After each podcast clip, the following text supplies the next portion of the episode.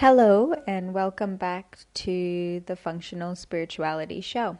I'm your host, Ava, and this episode is a little bit more about myself. So, there's been a really good response to the show so far. We're super grateful that everyone is getting into the meditations and having a listen to the previous episodes but I've received a fair bit of feedback, especially from the first episode, that it was a little bit surface level and it's actually brought up more questions than offered any answers. And there are a lot of questions that have come through about um, myself, Ava, what my journey has been, and how I've gotten to the place that where I'm at. And after you've listen to my story about getting onto the spiritual path, learning about what my motivations are. You know, I've got really strong um, values of integration and awareness and spiritual practice. And I just wanted to answer a couple of the questions that have come up around that. So, the first one is why was I fanatic? So, I'm sure I mentioned that when I first started on the spiritual path, I kind of became a bit fanatical about it and and left everything. I was living in Sydney. I left my job and my boyfriend at the time, my house and all my possessions and went traveling kind of searching for answers. And before that, I had been practicing Bikram yoga. So I was into yoga a little bit before, was into a little bit of meditation, but when everything switched for me in Sydney and I decided to kind of pursue retreat and spiritual enlightenment, really. It was a, a big switch for me, and I became a, a fanatic. So the question is why were you so fanatical? Why were you so driven on the spiritual path? Where were you trying to get to? What were you trying to solve? That's a really good question. If I think about why was I so driven and what was I so fanatical about and trying to solve, I think I get drawn into um, my personality and my history, and I guess it really comes down to my core yearnings and my core wounds in some ways, as I've identified over the years. And I, am not really a, an, an expert in core wounds and things like that and the different systems about wounds and things. But I've definitely always felt it's always come down to this core desire that I have to be understood. And I can sense that that is also the reason that I was so driven on the spiritual path. I wanted knowledge, I wanted to know the answers, I wanted to know what it would be like to master and to reach the end point and to be in a place where I had the fruits and all the answers that the practice was promising. I wanted to experience what that was like.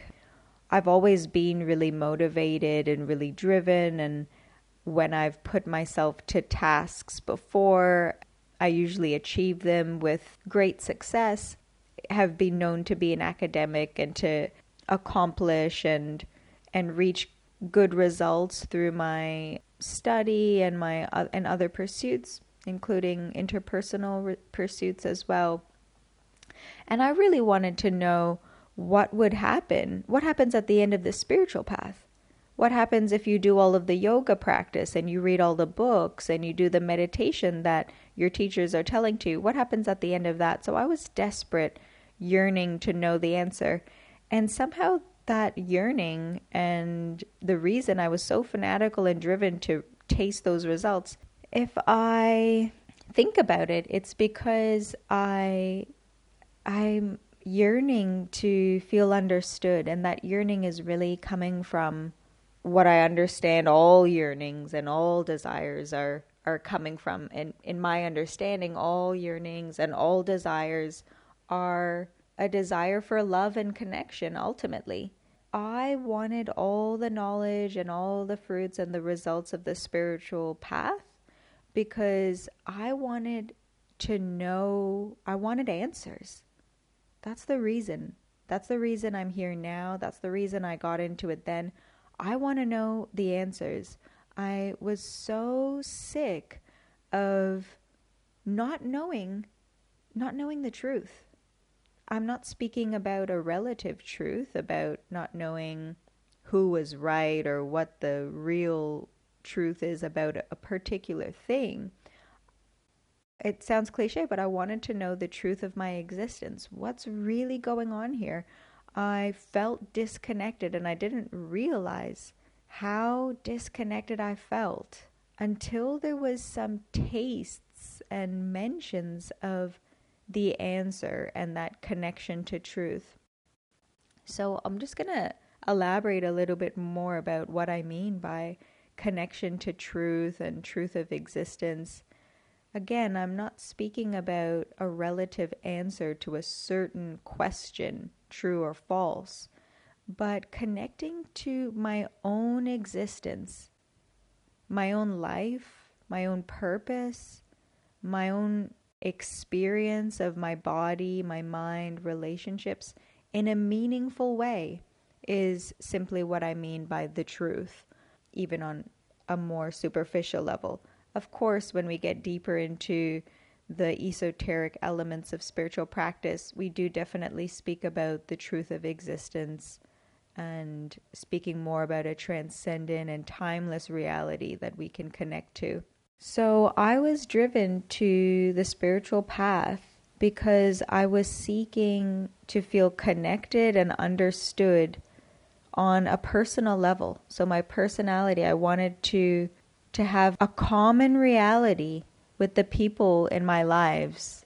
I have such a deep yearning to feel understood and to feel connected. And I felt like this could be an answer. Of course, at the beginning of the path, I had no idea if it would be the case that pursuing the spiritual path and the spiritual goals in some way of awareness and compassion and love and knowledge and wisdom, I had a feeling that it would help me to feel more understood and to share and connect with people with a, a common reality that made sense and that I was willing to subscribe to. So, really, I was driven onto the spiritual path ultimately from two directions. One was from my personality, the yearning to connect, to master, to understand, and to receive wisdom and to go on this on this beautiful path it seemed.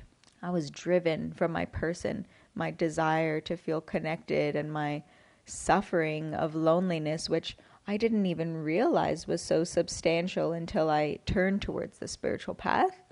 Then I realized how substantial the suffering was. I had always felt it, but I had nothing to compare it to the suffering of loneliness, dissatisfaction, and meaninglessness, purposelessness that I felt so substantially living in the city in Sydney and just pursuing outcomes that were not strategically or meaningfully placed on the path ahead of me. So, one was really from that personal desire. The other reason, looking back now, 10 years later, why was I so fanatical? Why was I so driven? And so much of that pull the fanaticism on the spiritual path came from outside of my person. So, in many ways, the pull came from the divine itself. I strongly believe that our personality, our bodies, our minds don't create our destiny entirely. There's something else. There's a destiny that is set outside of what our thoughts and our body are contributing to. There's a deeper plan set. I didn't choose to be so interested in the reality. I didn't choose consciously as Ava to be so intrigued and interested and obsessed with the truth of existence.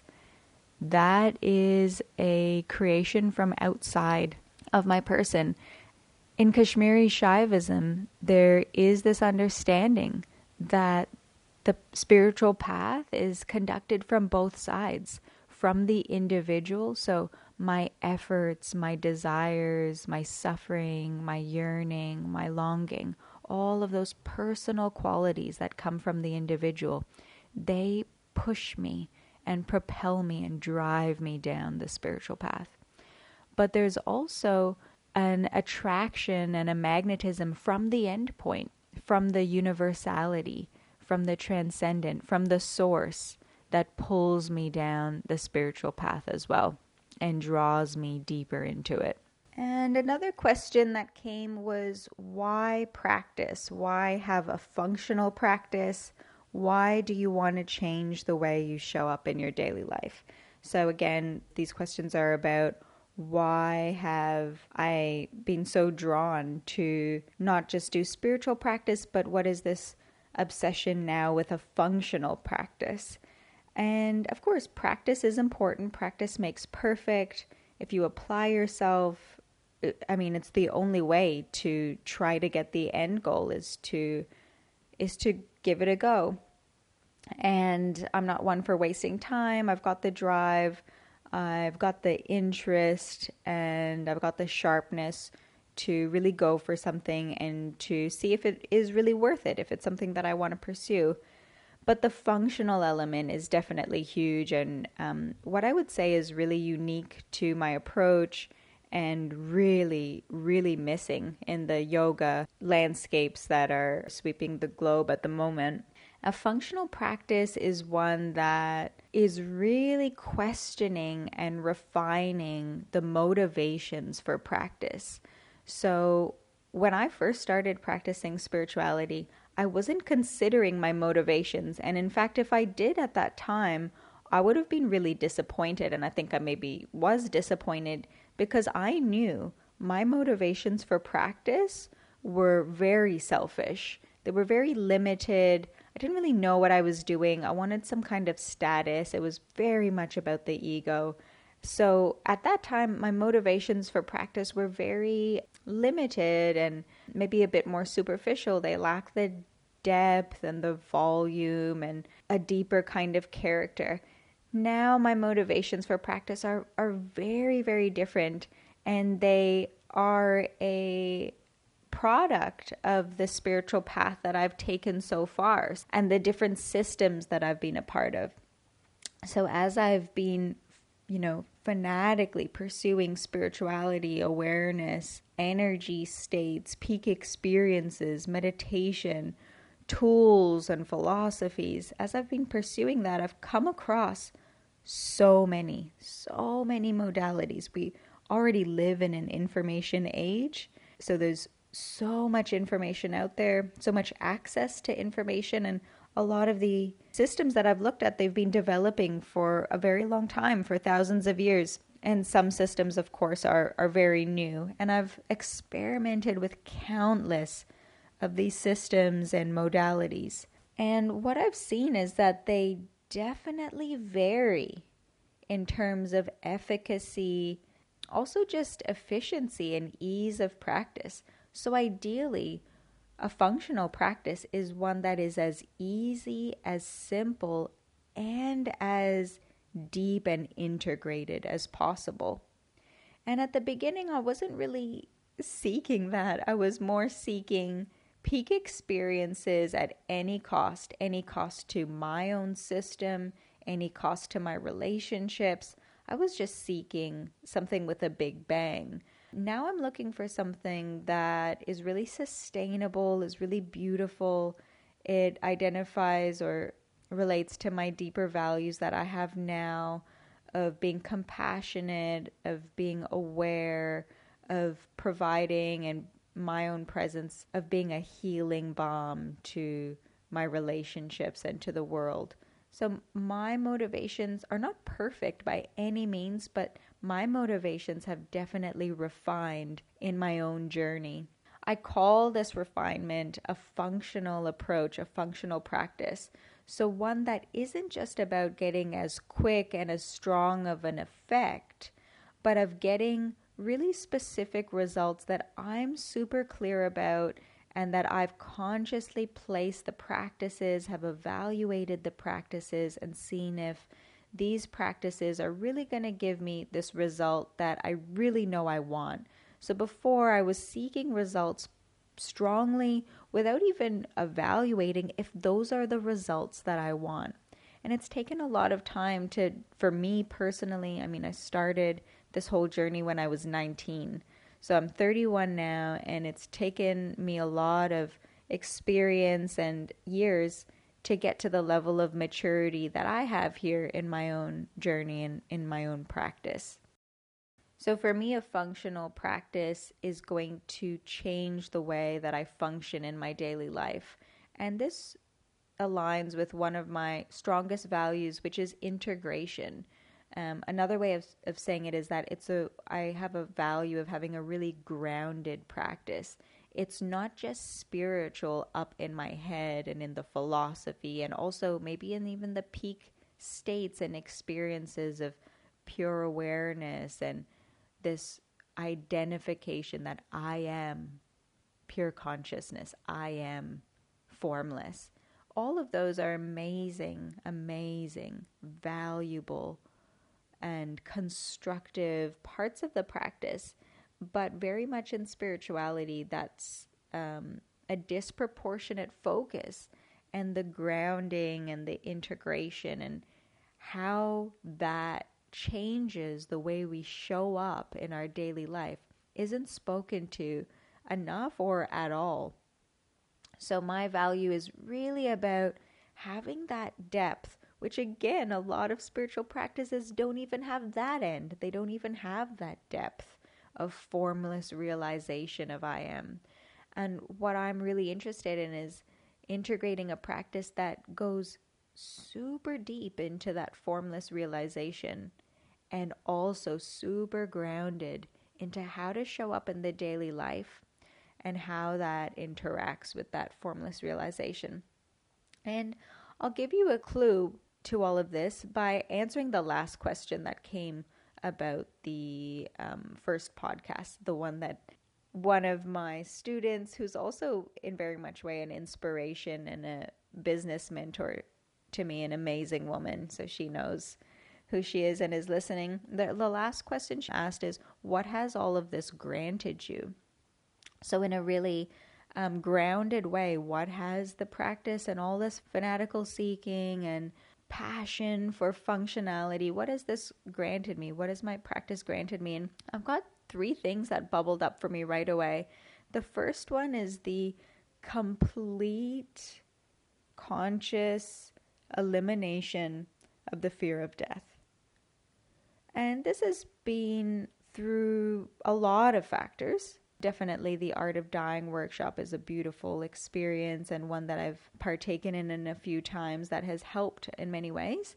But the fear of death being eliminated has really come from the second biggest gift that the path has granted me, which is an understanding of my identity. So, going so deep into meditation so continuously, having my spiritual practice being focused around a deep heart tantric meditation has shown me what I really am in ways that are self evident and they have restructured who I believe myself to be. And so, this deep change in my understanding of my own identity has contributed to the loss of the fear of death. And don't get me wrong, my physical body, so, you know, don't say something stupid like, well, why don't you go and lie down on the middle of the freeway or something like that. There's still a preference for sure for my life. I have a preference that I stay alive. I have a preference for a lot of comforts and different things physically, emotionally, and otherwise, including my life. So to not end my life right now. However, that deep dark, for me, murky, existential fear that what the fuck is death? What is going to happen to me?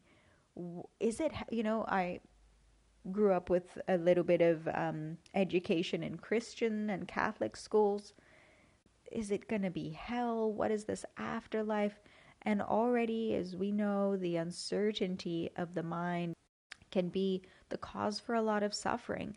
And to not know what death is was really debilitating for me. It was really painful to live with that uncertainty of not only do I not know, I'm not even allowed to ask questions about it because it's not able to be answered. And it's a scary thing. And of course, physically, I'm completely opposing it in my in my physical body. I do not want to die. My physical body does not want to die. Biologically, I'm obsessed with self-preservation. So doing spiritual practice and doing meditation and being gifted with the most beautiful meditation practices that drive me directly, deeply into the source of existence.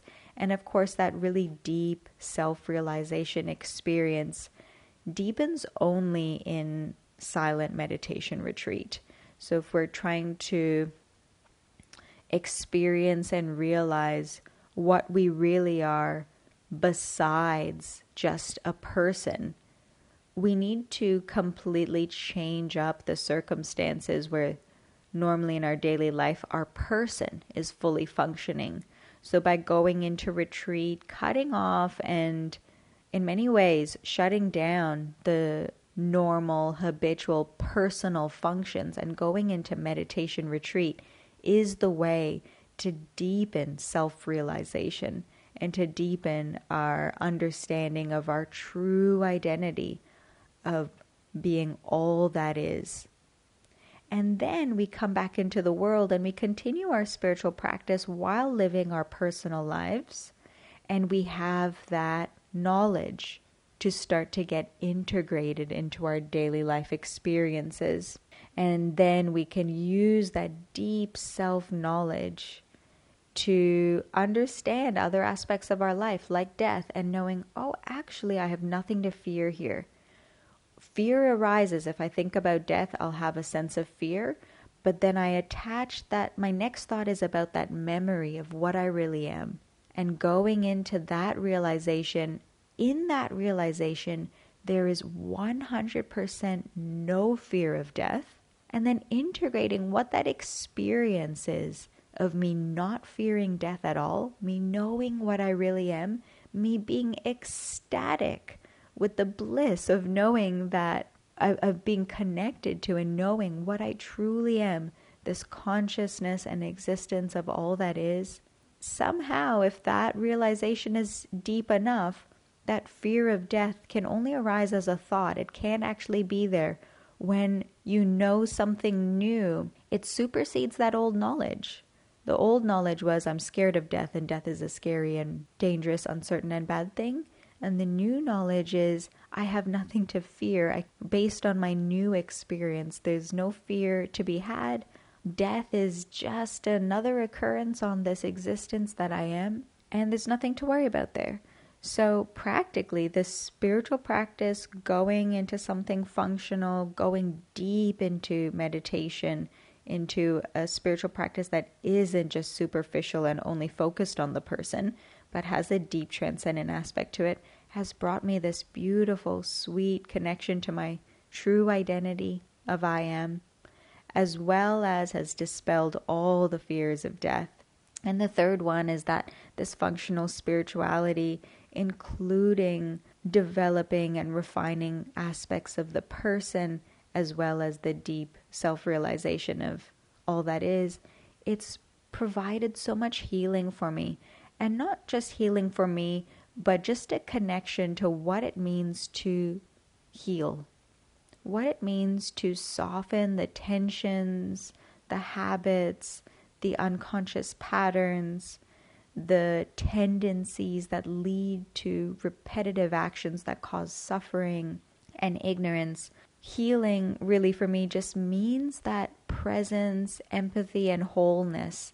And I think a lot of the beautiful spiritual teachers that I follow and practice with would would agree with that that healing is really just about being present, empathetic, loving and aspiring to wholeness. That is an impossible feat without having deep spiritual practice behind it.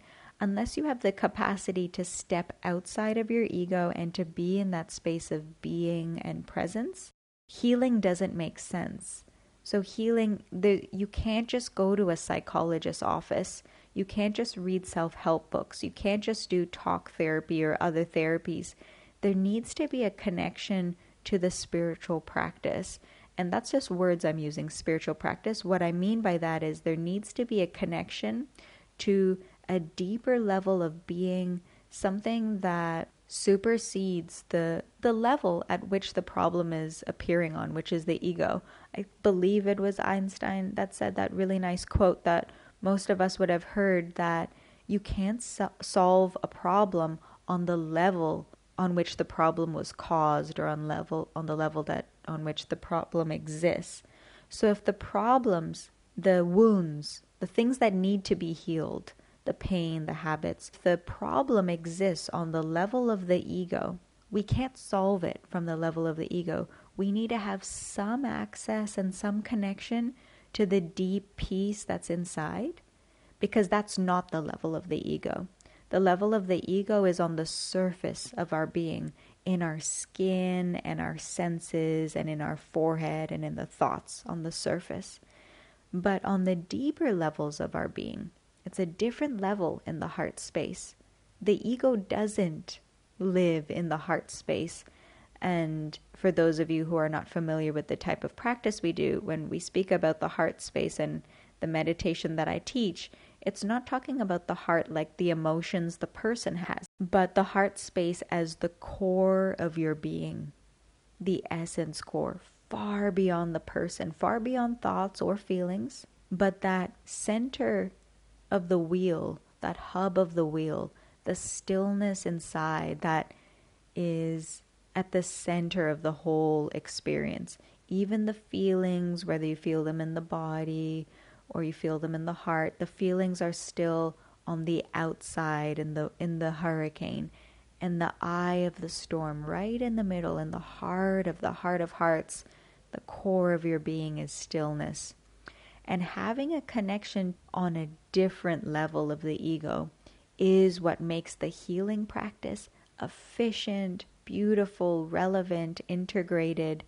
And this sums up the three gifts or results that the spiritual practice has granted me. It's taken a while. Actually, it's taken way too long, I would say.